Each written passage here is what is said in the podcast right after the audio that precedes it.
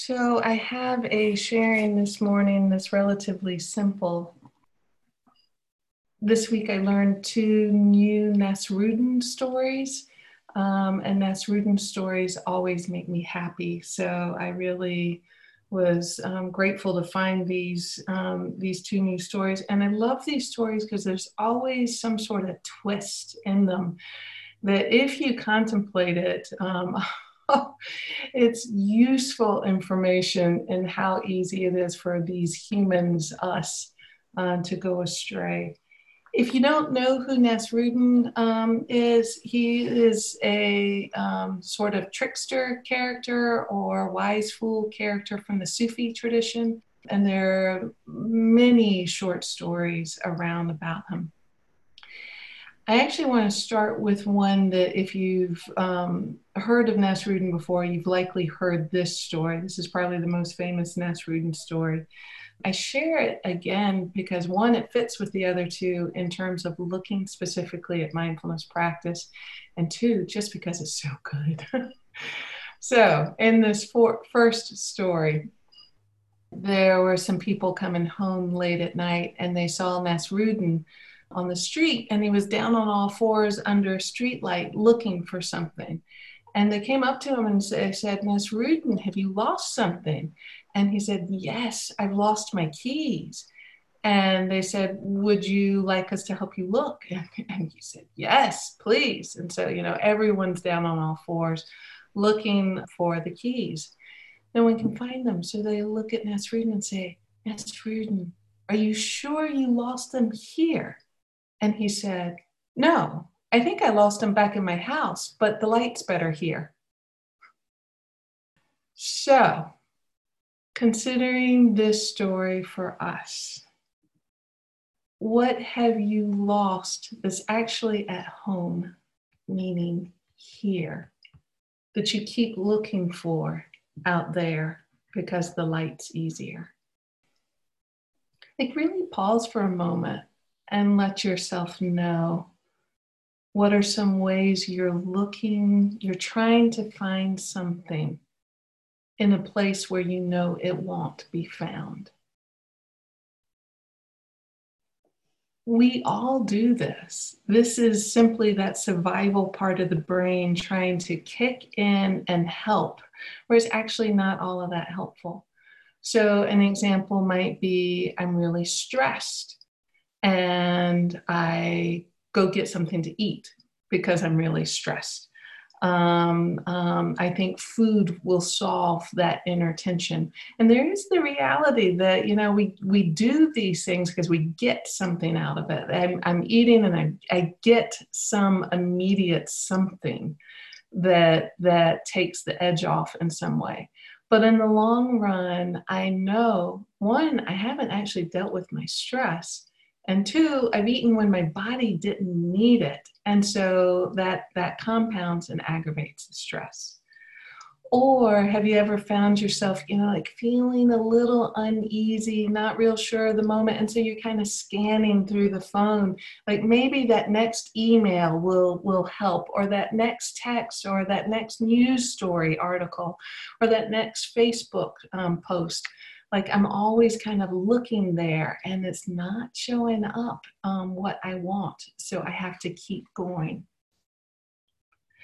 Or another one that's interesting to think about is when we get caught in ruminating in the mind like we run things over and over and over, kind of like endlessly looping for a fix to the whole pandemic, when actually that's not what I'm capable of doing. What I'm capable of doing is learning how to live with this moment and bring my attention to what needs my care in the moment instead of my mind thinking I can solve the world's problem if I just think enough about it. So that's that's the first Nasrudin story. Um, letting yourself consider ways you look for the keys to your home where you know they aren't. Two new Nasrudin stories.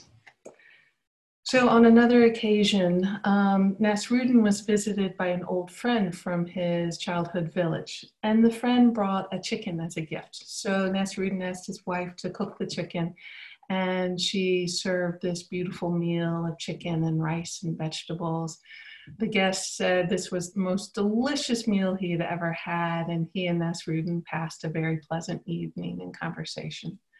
The guest went back to his village and he proclaimed that Nasrudin was the best host ever.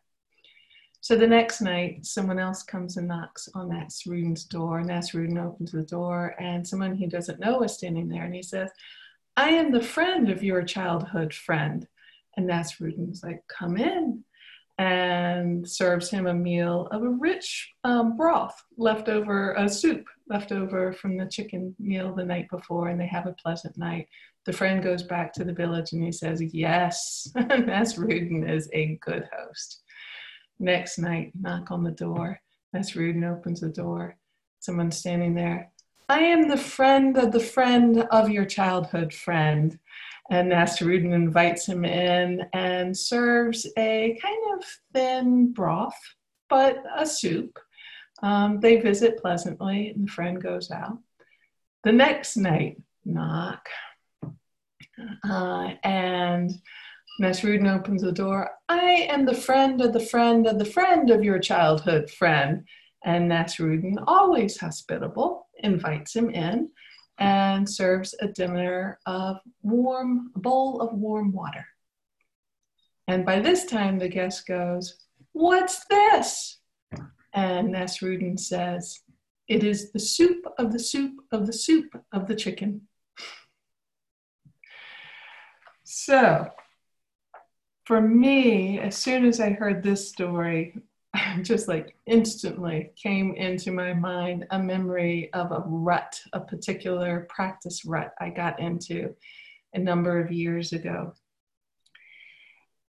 It was when at first I thought I had kind of reached this sweet spot in practice. That I was sitting and it was kind of pleasant to sit, and it didn't involve much effort, and it was kind of like on go and I I kept you know going in this way. And little by little the, even though the practice didn't seem to ask a whole lot um, of me that pleasantness sort of started drifting. And then it got to the place where I finally one day I realized I'm just bored bored in this practice. Um, and what I finally got conscious to was that I was trying to get by on my old effort. And I was, in fact, just drifting through it right now, which is basically trying to eat the soup of the soup of the soup of the chicken and not show up in, in a fresh, nourishing way. So, if we want our practice to be alive, if we want it to be full, if we want it to be nourishing with it, nourishing for us, we actually have to feed it. We have to tend to it and care for it. Um, and that we have to do that particularly in this culture that um, this kind of practice is like canoeing upstream. This is not what we are um, surrounded with in our culture, a not a non-supportive way of this this way of, of being. So this means I really have to be intentional with how I engage my practice. I need to sit with others. I need to share with others. Emily named doing the course. I need things like that that bring kind of a new life and a new energy. There are times I need to connect with a particular teacher or or have a book that particularly supports or a practice friend um, when i'm bringing all of those kind of elements to the table then it is like that rich nourishing first chicken meal eaten in good company so the last nasrudin story so Nasrudin was invited to a party by some wealthy patrons. Um, when the night of the party came, he dressed in his usual tattered robe and shabby turban and showed up at the door. his host, startled by his appearance, turned him away, shut the door in his face, said, No, you, you, you cannot come here. So Nasrudin went down the road to another friend's house, um, another wealthy patron, and he borrowed very rich, lavish robes and a nice turban, and he went back. This time the door was flung wide open to him, and he came into the party. So a little while later, some of the guests noticed that Nasrudin was sitting by himself in the corner, talking to his sleeve and dropping food into his sleeve. Um, so one of them came up and um, um, heard Nasrudin actually say, and this is for you, as he put it in the sleeve, and this is for you, as he put in the sleeve. And the guest said, what's the meaning of this? Why are you doing this, Nasrudin? Nasrudin said, it is only right that I should do this. After all, it is the robe and the turban who were really invited here, not me.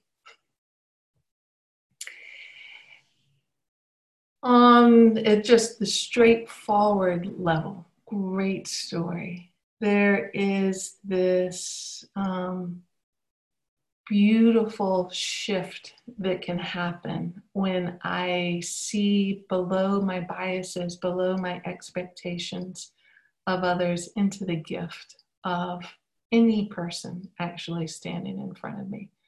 Um, see beyond the the quote unquote clothing but in terms of personal practice, like we're with the theme of this, I think it's really helpful to consider this this for personal practice as well. We sometimes get confused by wanting our practice to show up like the guest decked out in all of the finery.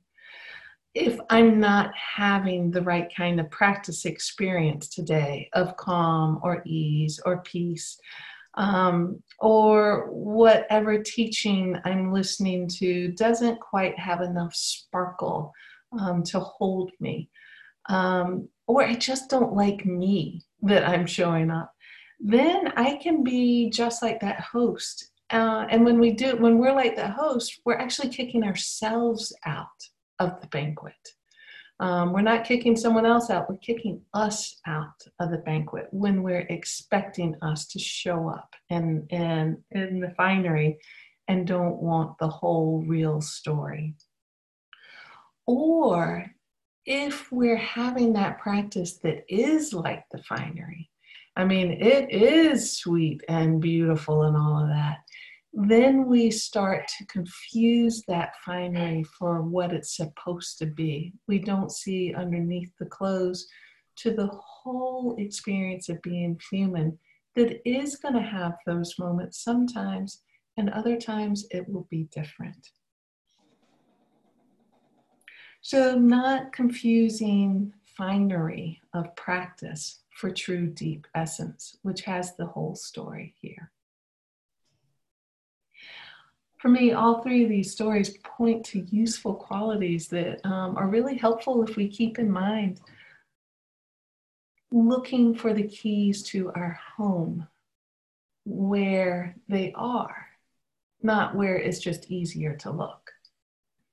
Keep bringing fresh offerings to the table to keep the practice alive, rich, and nourishing. And always looking for the deepest essence of, pra- of practice not getting caught up in the need for fancy clothing that can be so alluring at times. I don't know why this quote, I mean, I do, it's not, it doesn't fit exactly, but it's a quote that's been with me this week and it sits um, for me with these three stories. Um, this is from Abraham Heschel. Um, beautiful quote that I want to close with. Self respect is the fruit of discipline. A sense of dignity grows with an ability to say no to oneself. So, how do we use that to help bring us home? Let's sit for just a moment.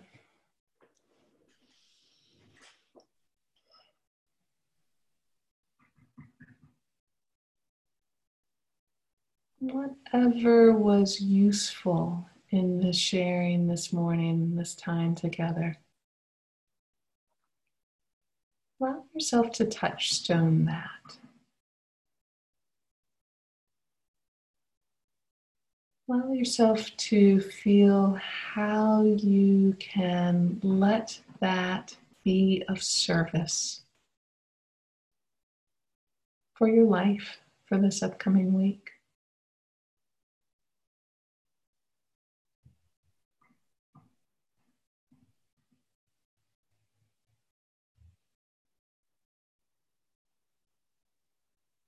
May I have compassion and understanding for myself just as I am. Willingness to accept with wholeheartedness the fullness of being human, just as it is. May all beings everywhere, near and far, big and small, seen and unseen, have this joy and freedom, compassion and understanding for ourselves and each other, just as we are.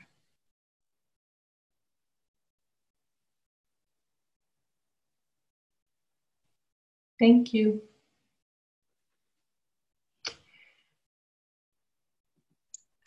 Thank you.